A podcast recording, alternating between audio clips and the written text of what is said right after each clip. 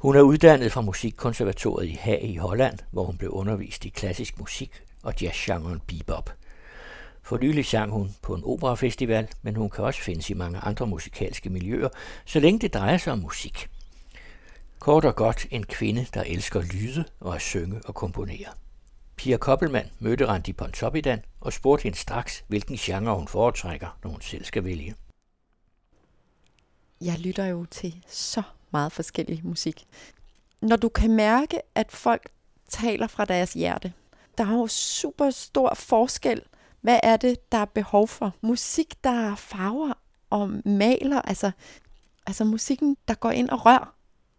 Så du har det ikke sådan, du tænker, det skal være free jazz, eller det skal være øh, Brahms, eller... Nej, og det, det, det kan give utrolig stor glæde, hvis det er lavet ordentligt, og hvis der er hjerte bag. Så der er frit valg på CD-hylden? Ja, musik kan være så meget. Det kan godt være, at der er mange, der gerne vil sætte i kasser stadigvæk og sige, det der er blues, eller rock, eller pop. Eller... Men som kunstner kan vi heldigvis være både i det ene og det andet og det tredje være øh, sted. Det altså, håber jeg. Du kan stå på det kongelige teater, og du kan stå på H15, som ja, et lille... er en jazzklub, ikke? eller Klub Primi hedder ja. Altså det er jo klart, at alt vokalmusik er jeg jo interesseret i, og alt hvad der arbejder med stemmen. Der har jeg jo altså en nysgerrighed, og jeg bruger jo ikke så meget tekst, så meget. Jeg bruger netop min stemme meget som instrument. Og det er jo tit det, at tekst er så dominerende. Altså, ja. der er masser af musik, som jo i virkeligheden er båret på teksten, ikke? Det er altså, det, du, ja. Du kan den Netop, på, på som teksten. jo også kan være helt fantastisk. Ja, ja. ja. Men jeg har jo også mit eget sprog. Altså, tit så bruger jeg jo, så det lyder som tekst, ja, ja. og nogen spørger, Hvor, hvad er det for et sprog, eller et eller andet, der kommer ind, ikke? Sådan, der kan det jo bare se, der nogen se, Men det er jo også en måde, hvor man sådan kan høre musikken i sproget. Men altså, du går så rundt som mit barn og bare hygger dig med at lave lyde. Og... Altså, det, jeg har også en, en, en store søster og en storebror, og de lyttede, altså min søster hørte jo ABBA og Beatles, og min bror hørte heavy metal og jazz, og min far han spillede klassisk guitar og fløjte. Øh, og min mor hørte sikkert øh, mere radio. Jeg selv spillede klassisk guitar i en del år, og så gik jeg over og, og sang og sang også med mine søskende. Så der var meget musik i hjemmet, men der var ikke nogen, der var professionel.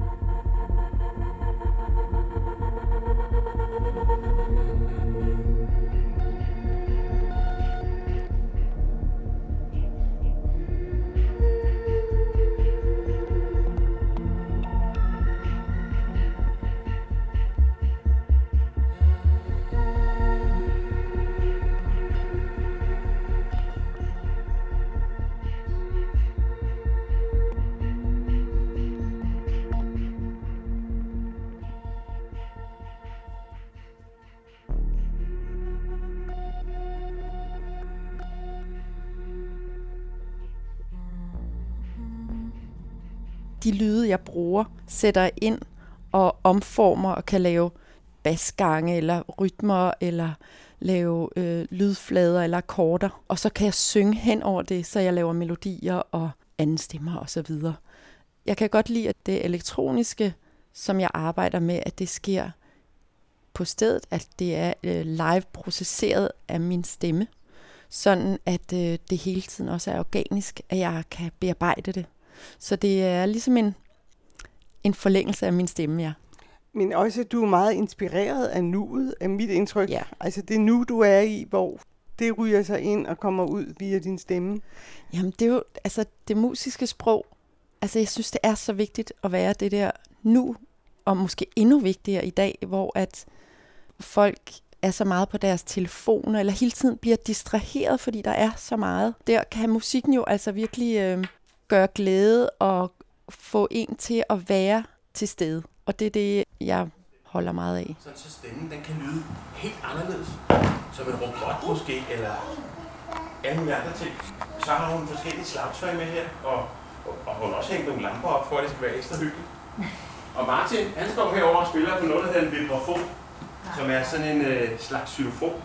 Så han sætter bækken med, og han har også noget her, hvor han kan, hvor han kan optage, hvad han laver, så, så de kan bygge en, øh, en sjov musikalsk fantasiverden op til jer. Skal vi give dem en hånd, og så få os ind? Men bare inden for den sidste måned, der optræder du på Krudtønden for Ja. børn, Ja. og laver sådan noget improviseret, hvor børnene de har lagt deres navne i en hat, Ja. og så trækker du op, og så, mens du står og synger, så synger du så også ud til de der børn. Ja, så laver jeg musik ud af det.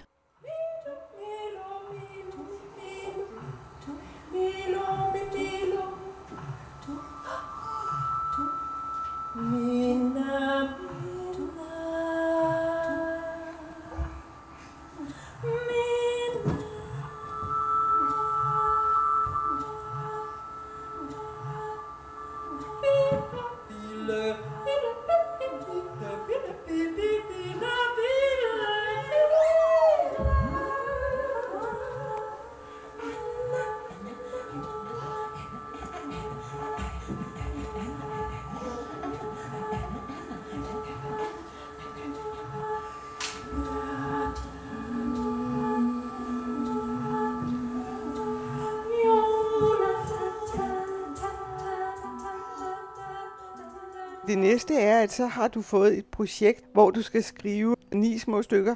Altså, det, det var i Københavns Havn, så det var ni af, det, af broerne der. Og det var specifikt til hver bro, altså hvilke lyde jeg havde været ude ved hvert sted, og ligesom opfanget, hvad, hvad er stemningen her, hvad er det, det kan. Så det var fra, at jeg sang til Langebro fra en båd, blev sejlet og sang helt hen til Langebro og kom op, og så arbejdede med mit elektroniske gear på en cykel.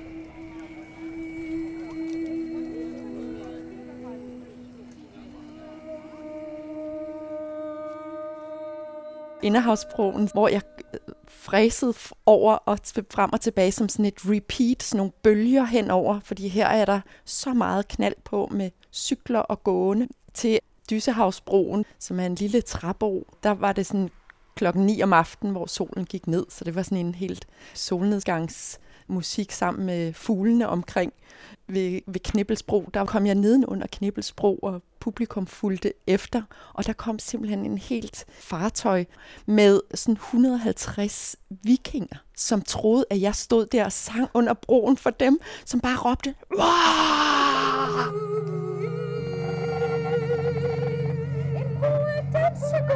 Men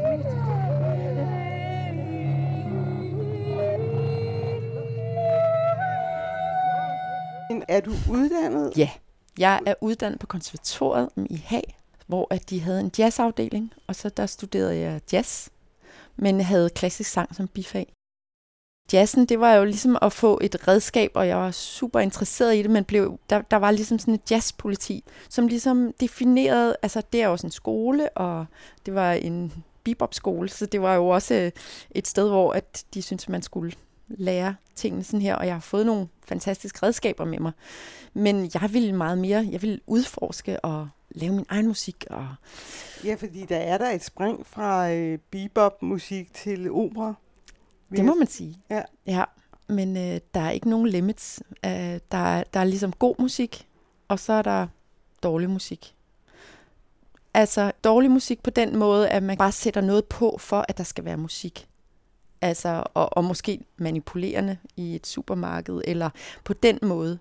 Altså, jeg vil røre mennesker, og jeg håber, at, at min musik også kan give både glæde, men også åbne op for nysgerrighed, og blive ved med at være nysgerrig og være ture, øh, gå ind i nogle andre rum, fordi jeg tror, at det, det er noget af det, musikken kan, sådan så du også på andre planer bliver mere åben, i stedet for at verden lukker sig mere og mere. Altså, jeg var jo inde og høre dig i, øh, ved Krudtønden, Ja. hvor du lavede børnemusik, kan man, eller musik for børn.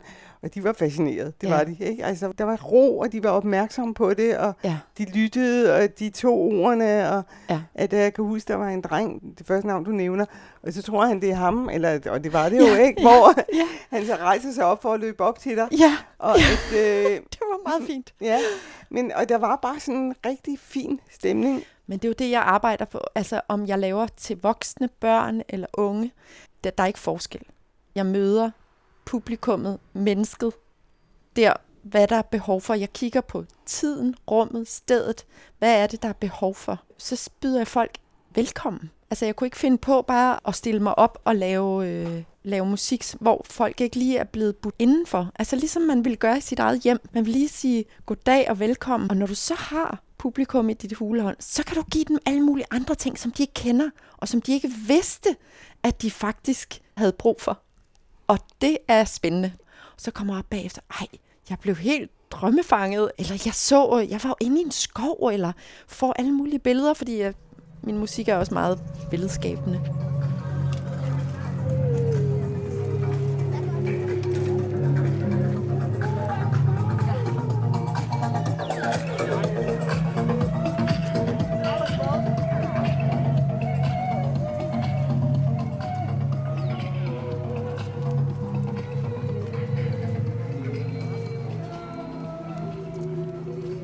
Var så ude på Inderhavnsbroen og hørte dig, der, hvor ja. du kom cyklerne. Ja. Der skete der jo, som du siger, ja. alt muligt, ikke? Og folk, de kom forbi og spillede andet musik, som førte øh, mixede godt ind i det, du lavede. Det Jamen, var ret det er jo sjovt. det, så mixer jeg det jo sammen, fordi sådan, åh, den der rytme, der kommer der, eller den der øh, lyde derfra, og, og så tager jeg det jo ind og arbejder med det. Og det er jo, tag ikke fejl, det er jo ikke, fordi man bare finder på. Det er jo fordi, man har lavet et kæmpe forarbejde. Og fordi at man har arbejdet, altså jeg arbejder jo hele tiden og forfiner og går ind og finder ud af, hvordan løser jeg det her bedst? Og fordi man har så beskæftiget sig med musik på mange, mange forskellige planer, både andres kompositioner og sin egen, og øh, jeg har været i Siwa i Ægypten og samarbejdet med musikere i den oase, og jeg har jo også faktisk turneret i Syrien, inden øh, krigen kom. Og, altså, så jeg har jo også været mange steder ude og mødt mange forskellige musikere, som jeg jo også samarbejder med i dag, som jo giver utrolig meget. Ja, fordi det er jo med til at lave det der spektra af, Randi Ponsoppidan, hvordan vil du definere hende? Ja, altså det er jo også vildt. Altså de sidste fem år er jeg jo kommet ud med seks albums, forskellig musik og med forskellige samarbejdspartnere. Men nogle af dem har jeg jo samarbejdet med længe. Ja, altså jeg møder Greg Cohen, som er en fantastisk kontrabassist,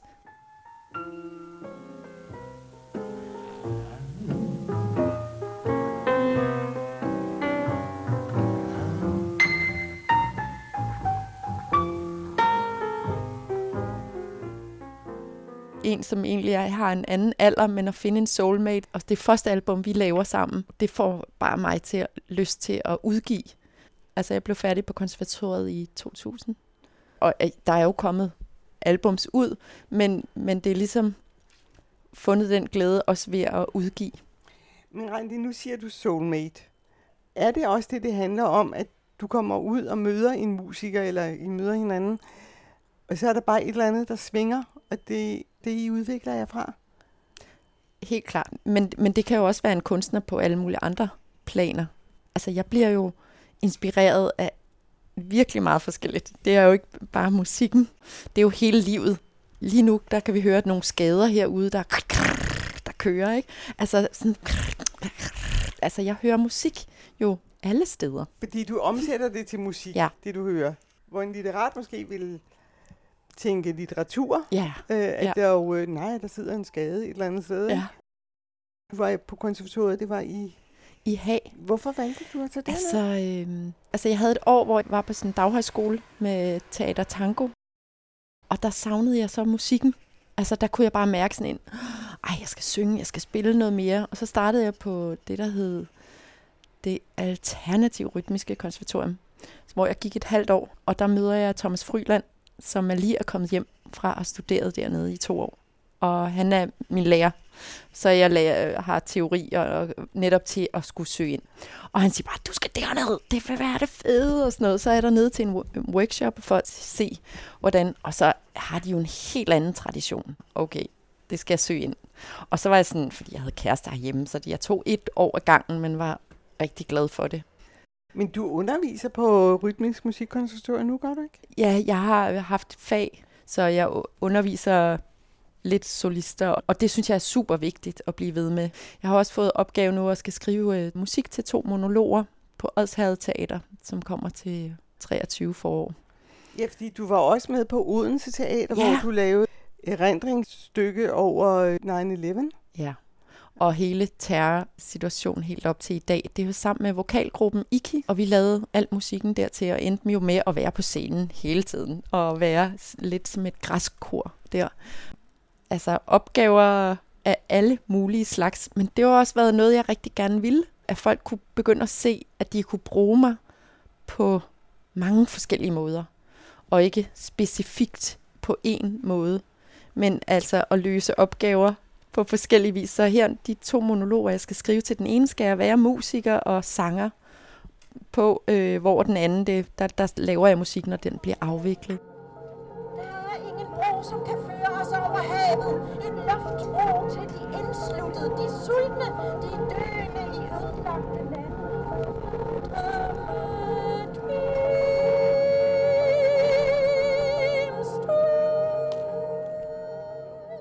Altså det med de ni broer, det var jo Metropolis, som laver kunst i det offentlige rum, hvor øh, at de skrev til mig, fordi jeg havde lavet sådan Walking Copenhagen, som var i 2020 under corona.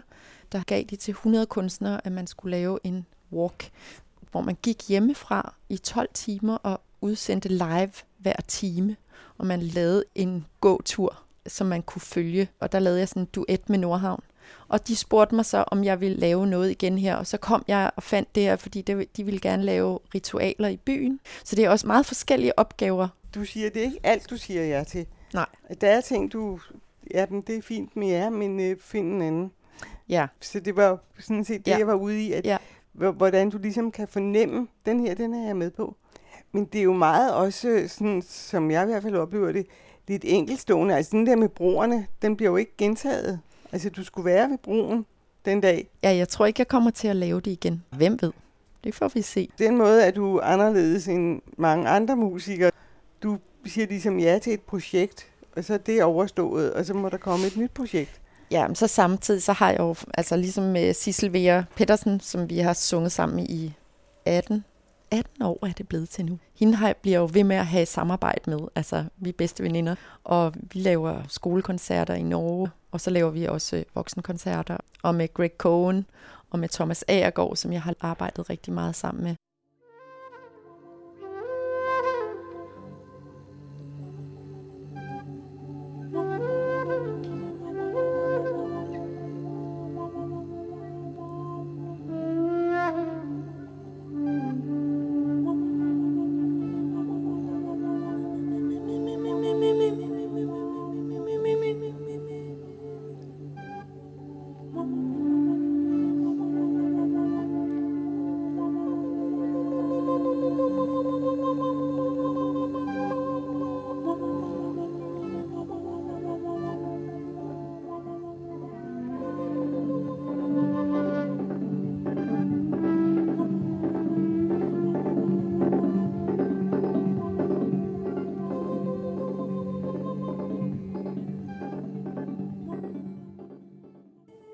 Altså, jeg holder jo utrolig meget af at kunne være alle de steder fra det lille intime, synes jeg er lige så vigtigt som det store Royal Albert Hall. Fordi du er der på grund af, at det her har jeg lyst til at lave, og så dem, der er der, er så velkomne til at lytte. Eller, eller hvad er det for noget? Ja, altså det er vigtigt for mig, alle de steder, jeg laver musik, så er det vigtigt at være der 120 procent. Altså, jeg kan ikke lave noget halvt. Og så er det på musikkens præmisser. Og det er jo utrolig taknemmelighed, at der er en masse, der har lyst til at samarbejde med mig og invitere mig ind. Nu her var jeg på Herning Opera Festival, hvor jeg sang duet med en operasanger. Det er vigtigt at være ude til alle mennesker. Men Randi, så får jeg jo lyst til at spørge, hvordan definerer du egentlig dig selv? Altså, er du operasanger? Er du... Øh... Nej, jeg er ikke. Øh, jeg vil helst ikke defineres. Og så øh, breder du dig jo så åbenbart også meget ud, altså geografisk, øh, hvor du så ja. spiller i Norge, og ja. nu ved jeg, at du har været i Afrika. Og ja. Hvis man skal følge Randi på en Pontoppidan, så skal man også rejse ud i verden. Ah, ja, man kan altid gå ind på min hjemmeside, hvor man kan se, hvad jeg laver af forskellige ting.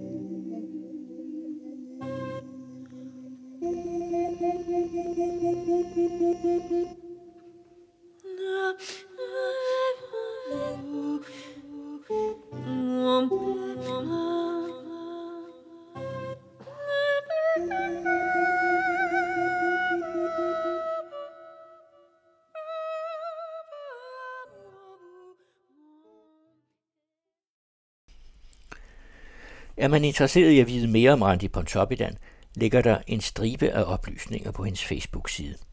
Der kan man også læse om hendes kommende koncerter og udgivelser.